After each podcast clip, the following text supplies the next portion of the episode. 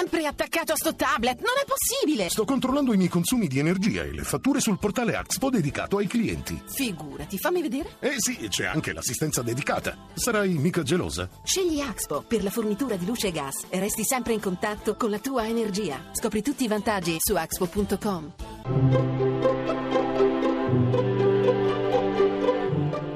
Il pensiero del giorno.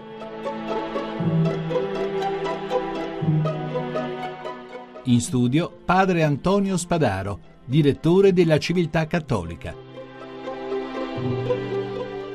Nella gelatina del traffico ogni giorno tutto scorre, tutto passa, tutto fluisce, ma sotto le strade vive un altro torrente, la metropolitana. Molti di noi anche oggi prenderanno la metropolitana. Scendendo le scale della metropolitana si prepara l'attesa, breve in genere, almeno così si spera.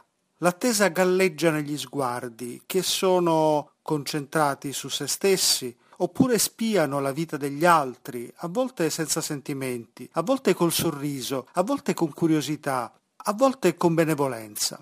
Possiamo riflettere sul modo in cui guardiamo gli altri in metropolitana. Ma l'occhio, o almeno la coda dell'occhio, è sempre proteso verso il buco nero della galleria. La metropolitana è un luogo che non ha un'identità propria, ma è sempre luogo di passaggio. La gente attende qualcosa e lo attende dal buco nero di una galleria. Possiamo meditare sulle nostre attese, cioè sul tempo che impieghiamo ad attendere che arrivi qualcosa o qualcuno, come nel caso della metropolitana. Possiamo meditare sul fatto che la vita è bisognosa di una salvezza e che questa salvezza non può che arrivare dall'esterno. E continuiamo ad attendere un faro di luce da quel tubo nero metropolitano. La trasmissione si può riascoltare e scaricare in podcast dal sito pensierodelgiorno.rai.it.